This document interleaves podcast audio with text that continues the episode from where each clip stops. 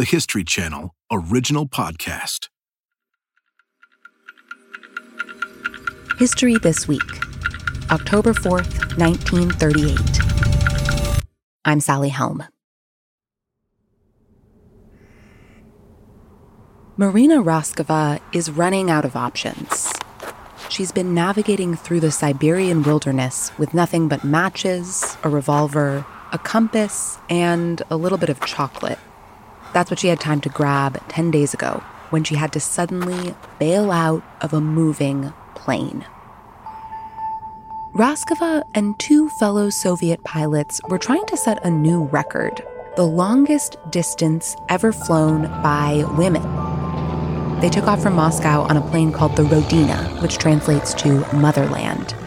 And about a day later, somewhere over this remote part of Siberia, they run into trouble. A red light in the cockpit starts blinking. They're running out of fuel. Extreme cold has knocked out their radio, and the plane begins to sink lower and lower. Because of the way the Rodina is built, the three women are flying in three separate compartments. They actually have to communicate by handwritten notes sent through pneumatic tubes. Marina Raskova, the navigator, flies in a glass covered cockpit at the front. If they have to crash land, she's the least likely to survive. Finally, the lead pilot makes a call. She sends a note up to Raskova jump.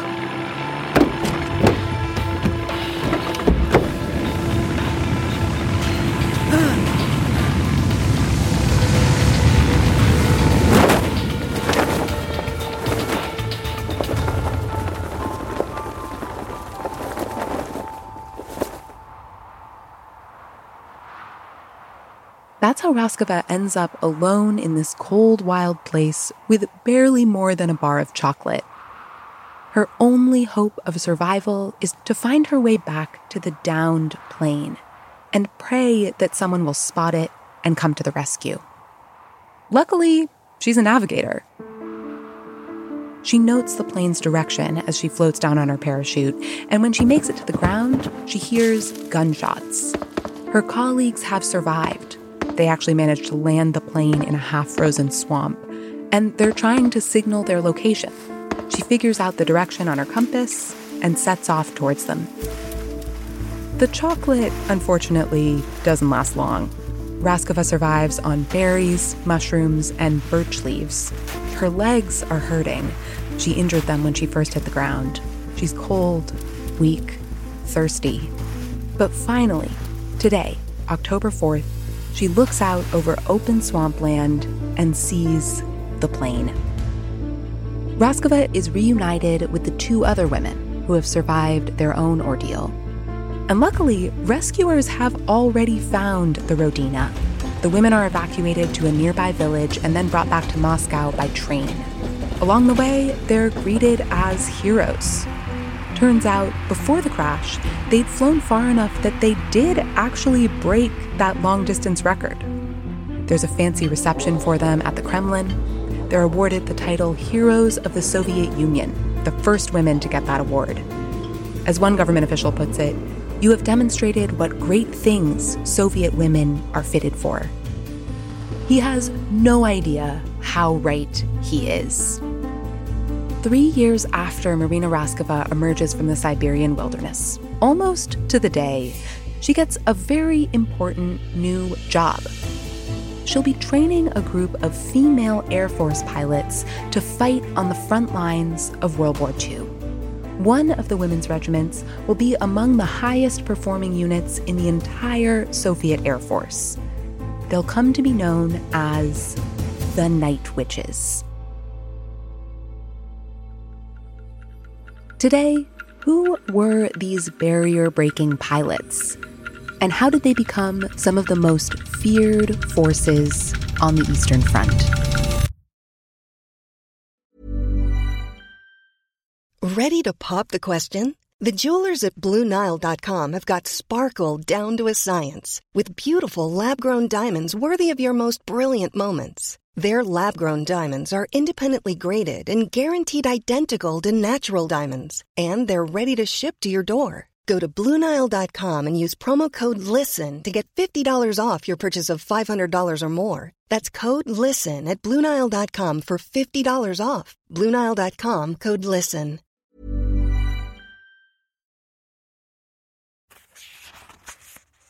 Years ago, Claudia Hagen was researching a book about American women during World War II when she stumbled across a little article, probably just a few paragraphs long it was about a group of women who had been bombers in the Soviet military during World War II.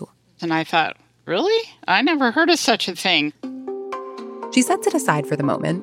She has to finish her book about the American women, but she can't get it out of her mind.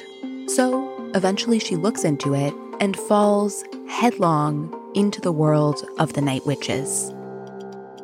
Then I was totally flabbergasted because I had absolutely no idea that the Soviets were using women in combat, while the Americans were only using the women to ferry aircraft. They were not allowed to uh, participate in any fighting or combat flying or any of that sort of thing. Meanwhile, in the Soviet Union, the night witches are flying tens of thousands of nighttime bombing raids against the Nazis. One of the main leaders of this effort was none other than Marina Raskova. Raskova had learned to fly when she was young, though she'd first shown an early interest in music. She sang opera and she was a classically trained pianist. But after a severe ear infection left her hearing damaged, she ended up in an airplane as part of a training program for youth all across the Soviet Union. It was meant to teach them about the military, politics, communism, to make them good citizens. When they were in their teens, they were all taught to parachute. Imagine a bunch of 14 year olds going up into the sky and jumping out of a plane. That was what they were required to do. Wow, why? Um, it was so that they could overcome any fear. If they could jump out of a perfectly good airplane, then they should not be afraid of anything ever.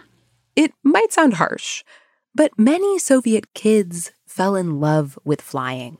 In addition to parachutes, they're taught to fly gliders. An airplane tows them up and then cuts the cable, and it's basically free flight. If you've ever been in a glider, it's just really kind of fun because all you have is the wind and a stick to go up or down, and that's pretty much it. Marina Raskova is one of those teens who experiences flight and never looks back. At 19, she becomes the first female navigator in the Soviet military. And she was a force to be reckoned with. Raskova is coming into her own at a time when the Soviet Union is really obsessed with aviation. Joseph Stalin, who becomes de facto dictator of the country by the late 1920s, is focused on making sure that Soviet aviators are competing on the world stage. He wanted all of his pilots, men and women, to set as many aviation type records as they possibly could because then that would make him look really good. It's partly because of this that Marina Raskova and the two other female pilots set out on the flight of the Rodina. At 26, she survives the crash, breaks the distance record, and becomes a national hero. And that really, really opened the gates for women to be interested in flying. We spoke about this with Christer Bergstrom. He's been working on a five volume series about the air war on the Eastern Front of World War II. He told us by the time of the Rodina flight in 1938, the Soviet Union already had many more female aviators than any other country. And the Rodina flight brings even more women to aviation. The co pilot on that flight writes soon after their return that she's getting letters from hundreds of women who dream of flying not just because it's fun, but because they want to help protect the Rodina, the motherland, to, quote, fight the enemy not only on the ground, but in the air. About a year later, Germany invades Poland and World War II begins. At first, the Soviet Union doesn't get involved. In fact, Hitler and Stalin sign a deal saying that neither will attack the other. But on June 22, 1941, Hitler breaks his word. This was the Pearl Harbor of the Soviet Union. When Nazi Germany invaded, they massacred and killed and brutalized people from the very first hour. Soviet citizens flock to military recruitment offices, volunteering to fight, including many women. And uh, most of them were turned back. At first, Stalin didn't want women in combat, but women certainly wanted to fight. And one of those women is Marina Raskova. She's pretty famous at this point. She has political connections. And she tells Stalin, Give me the power to form air combat units made up of women. But Stalin refused. And then Marina said, Well, my girls will fly to the front and fight anyway. Bergstrom told us Raskova was kind of bluffing. But she turns out to be right. Not long after Nazi Germany invades Russia, three female pilots decide to steal a plane? Yeah, they stole a plane from an airfield and flew to the front and fought with it. The plane was an old bomber that the military had deemed unfit for battle, and the three women were mechanics who worked at the airfield where the plane was stationed. So they took some ammunition and some grenades and they flew over the front and threw out with by their hands the bombs and you know like take this you Germans. when the women return, they do get in big trouble. They're actually arrested. But then people got wind of it and they became like a legend. So they had to release them. And this came through to Stalin, and Stalin told Marina Raskova, well, okay then. It's not totally as simple as that. The Soviet military was in dire need of pilots. During the initial German invasion, a large swath of the Soviet Air Force had been wiped out, and government officials had been talking about letting women fight. But Raskova is tasked with making it happen. And she's ready. Even before Stalin's formal announcement, she puts out a call over the radio. Dear sisters, now the time has come for you. Join the ranks of the warriors and fight for peace. Thousands of women apply. It was like a shockwave through the Soviet society. I mean, a huge amount of women volunteered. And many hundreds are accepted. On a very cold mid October day in 1941, the women all pile onto trains and trucks for a multi day journey to an Air Force training camp in the farmlands just north of Stalingrad. And it was kind of way out in the boonies. Claudia Hagen again.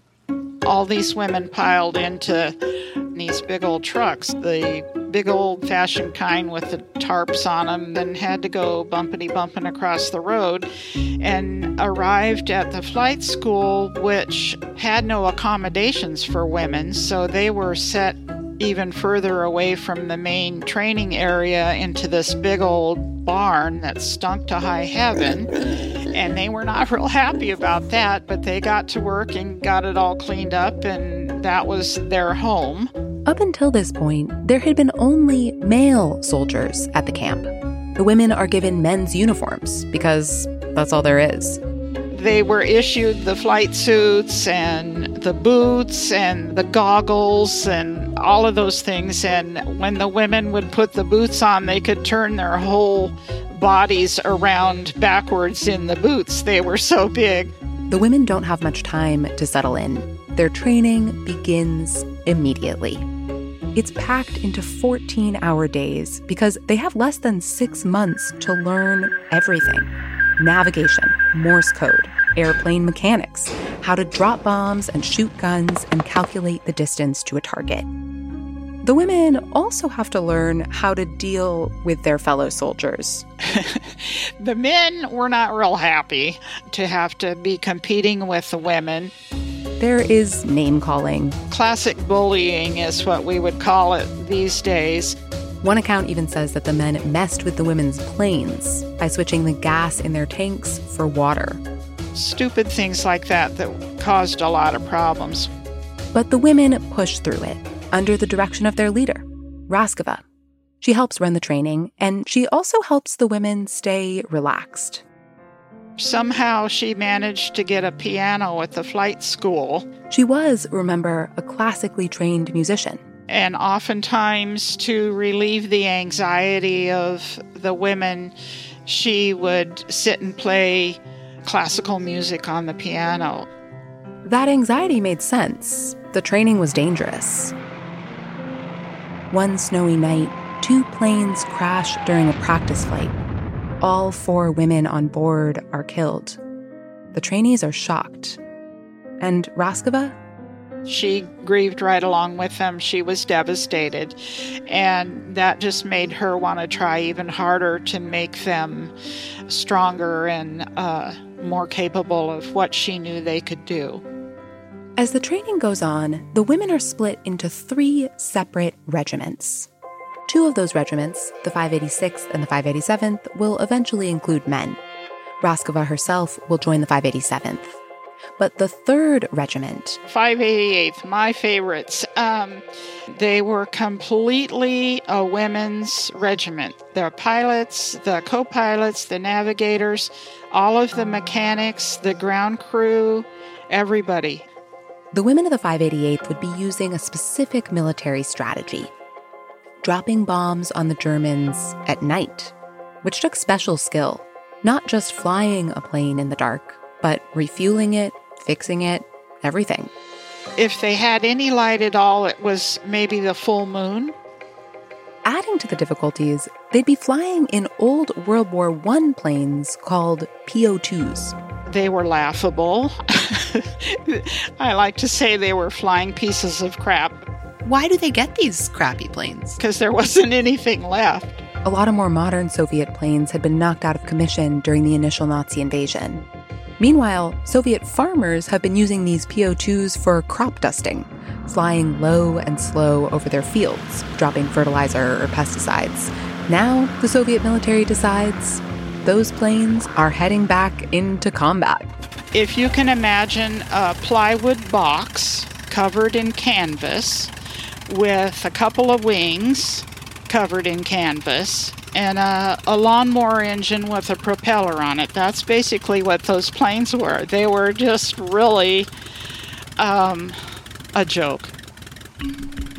These planes are open to the elements, they don't have a radio, and they can only hold so much weight. With the pilot, the navigator, and the bombs, there wasn't any room left for a parachute.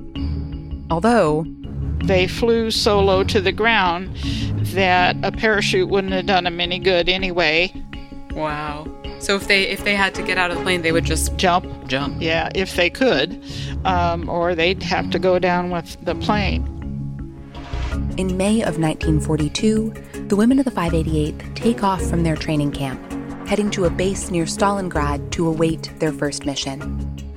Marina Raskova sees them off, tells them how proud she is, in this short amount of time, they've become real aviators, real soldiers. She salutes them as they leave and shouts out, Happy skies. They don't know it, but this is the last time any of them will see Raskova alive. They land at their new base and continue preparations. Their leader is a stern, energetic former flight instructor named Yevdokia Bershanskaya. Yevdokia was 28 and she was a former airline pilot for 10 years. So you can imagine she was a, an airline pilot at an awful young age. Finally one day in june bershanskaya calls the group together for an announcement. Tonight she says we fly the target was the Germans that were headed for Stalingrad. The soldiers are camped at a rail station with food and water. It's a headquarters for the Nazi forces in the area. The 588th will drop their bombs and try to take it all out. Night falls, and six of the soldiers get into their little wooden planes, ready to go, including their leader, Bershanskaya. She wanted her gals to know that she was not afraid to do what she was asking them to do. The other women in the regiment watch from the ground as the planes take to the skies, on their way to the enemy camp.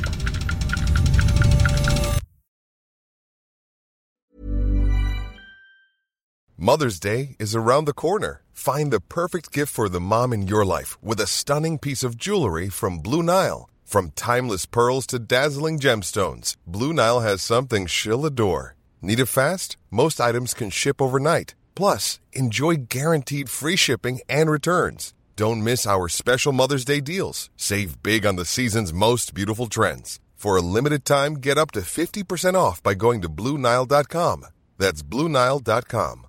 Many of us have those stubborn pounds that seem impossible to lose, no matter how good we eat or how hard we work out. My solution is PlushCare.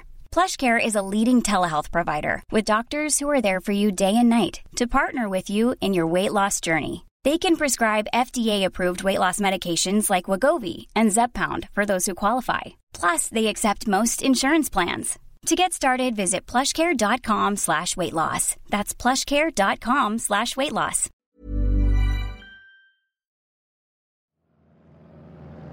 The women of the 588th approach the enemy camp, flying through the night at about 3,000 feet. As they get close to their target, in their little lawnmower airplanes, they cut their engines, completely turn the engine off, and they drop down and glide to 1,300 feet.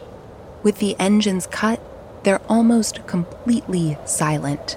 The wind passing over the wings made a kind of a whooshing sound. The German soldiers probably don't hear it. So when the first bomb is dropped, It totally caught them off guard. the Germans race to their searchlights and their anti aircraft guns. But shooting at these night attackers is difficult, partly because they're flying so slowly. The Germans assume they're flying much faster, so they aim the guns too far in front of the planes and miss. The first and third planes make it through the fire, but the second isn't so lucky. She's hit, most likely by flak from the guns. You know, as I mentioned before, the planes were tinder boxes. If um, something caught fire or they got hit with more than one or two pieces of flak, they were goners. It was um, not a pretty picture.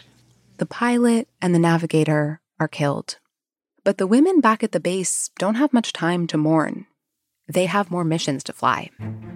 In two nights, they flew 46 missions and pretty much wiped out that entire regiment. So they had no more supplies, no more food, no more fuel, nothing. This will become a signature of the 588th Regiment. They're able to fly many, many missions. That's partly because Bershanskaya creates these efficient teams of armorers and mechanics to service the planes.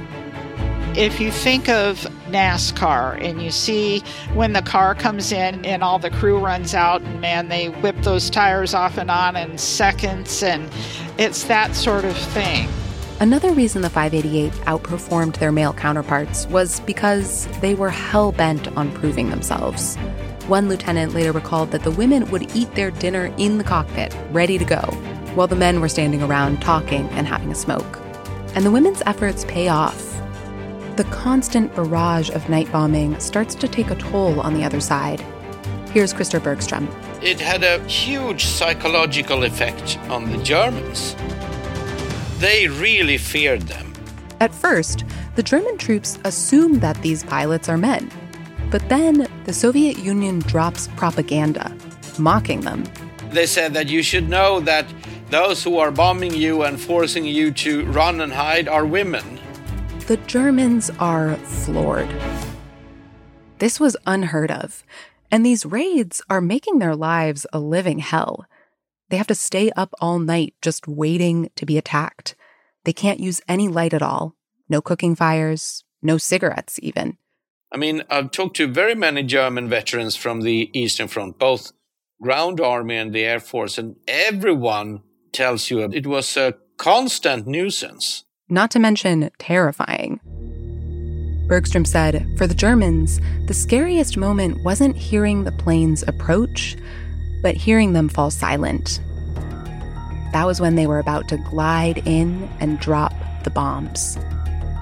The planes were also devilishly difficult to shoot down, partly because in shooting, you'd give away your position and make yourself vulnerable to a bomb. Some of the Nazi soldiers thought that the women were taking some kind of special injection to improve their night vision. In one of the regiments, they're talking about all this how the planes always seem to get away, asking themselves, How small are those Russian aircraft? So the German pilots suggested that, well, maybe they are witches flying on brooms. So everybody laughed, and so the expression night witches was coined. The Night Witches. These women are making Marina Raskova proud, flying all these successful missions that have a real impact on the course of the war. And then, in January of 1943, tragedy strikes. Raskova is flying to Stalingrad with fellow women in the 587th Regiment when she gets caught in a thick fog. She tries to make an emergency landing, but she can't. Her plane crashes into a cliff. Raskova and her crew die on impact. The tragedy is felt profoundly all across the Soviet Union. Wow, yes. The whole country was mourning because, you know, she was a national hero. And even the little girls were looking up to her. So the loss of Marina Raskova, it was a national tragedy. Raskova is given the first state funeral of the war. Thousands attend, and through it all, the night witches keep flying. Now fueled by sadness and anger after their leader's death.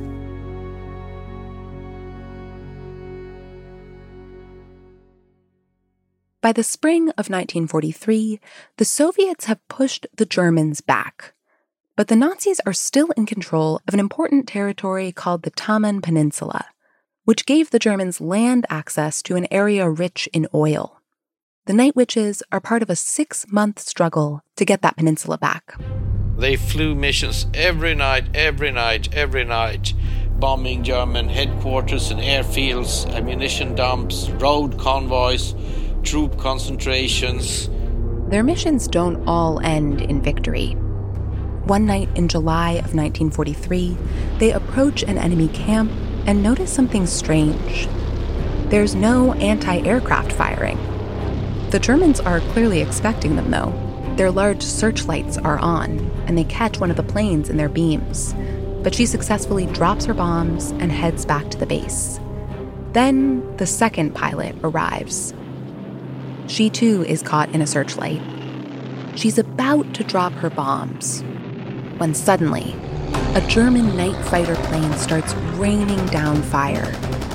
That night, the 588th will lose eight women, four planes, in just about 10 minutes. There were other night witches in the air then, and they saw these explosions in the night like comets falling to the earth, and, and they were very, very shocked about this. But they keep fighting. These women they were handpicked. They were selected, the best among the best. So they were um, tough. Their efforts, along with those of the rest of the Soviet forces, mean that the Taman Peninsula is liberated in September of 1943. After that, the Night Witches earn the honorary name of Tamansky in recognition of their important contribution. By the time the war ends in May of 1945, the Night Witches have flown more than 24,000 missions. They were one of the highest performing regiments in the whole Soviet Air Force, and they've undoubtedly helped contribute to a victory over the Nazis. Keeping the, the Germans on edge 24 7. that was, of course, a great, great contribution. After the fighting is over, 18 pilots and six navigators from the 588th receive the highest military honor, the title Hero of the Soviet Union. Most of the women then return to civilian society. In fact, they don't exactly have a choice. Stalin dismisses all the women from the military. His government says essentially, thanks for your service, but now you can go back home where you belong. Many women want to keep flying, but they have a hard time getting hired, and some of them remain haunted by their service in the war. Some of them flew over 1,000 combat missions. So 1,000 times they thought, Will I burn this night? After the war, Bergstrom said, many of them had recurring nightmares. The most common one was that they were flying and burning in the air. Their often harrowing wartime service does contribute to a cultural shift in the Soviet Union. Here's Claudia Hagen again. World War II for us and the Great Patriotic War for the Soviets was a turning point for women because all of a sudden women that didn't know that they could do what they could do found that they really could do what they could do. Hagen herself knows something about what that's like. A foolish man told me back in the late 70s that women can't fly hot air balloons. And that really upset me because I thought that was the most gorgeous thing I had ever seen in my entire life, and I wanted one. So I hawked the house and bought one. and she started competing in hot air balloon competitions. My very first competition, I came in first place. And about a week later, at another competition, she runs into that guy, the one who had told her that women couldn't do this. I ran into him again in my flight suit and all my my patches and my pins and I just just wanted to knock him on his you know what. I thought okay buddy uh, eat your words. I'm here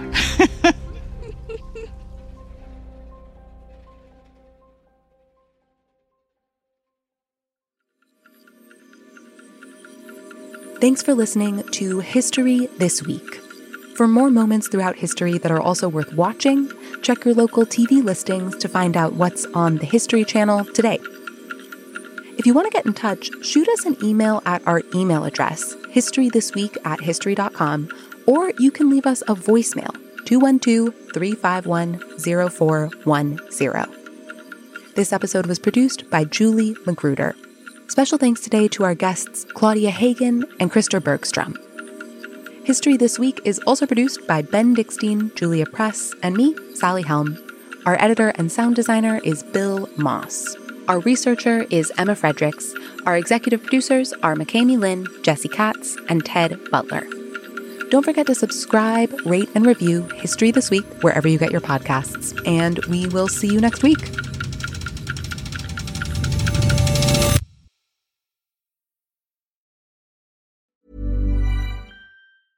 A lot can happen in the next three years. Like a chatbot may be your new best friend. But what won't change? Needing health insurance. United Healthcare Tri Term Medical Plans are available for these changing times. Underwritten by Golden Rule Insurance Company, they offer budget friendly, flexible coverage for people who are in between jobs or missed open enrollment. The plans last nearly three years in some states, with access to a nationwide network of doctors and hospitals. So, for whatever tomorrow brings, United Healthcare Tri Term Medical Plans may be for you. Learn more at uhone.com.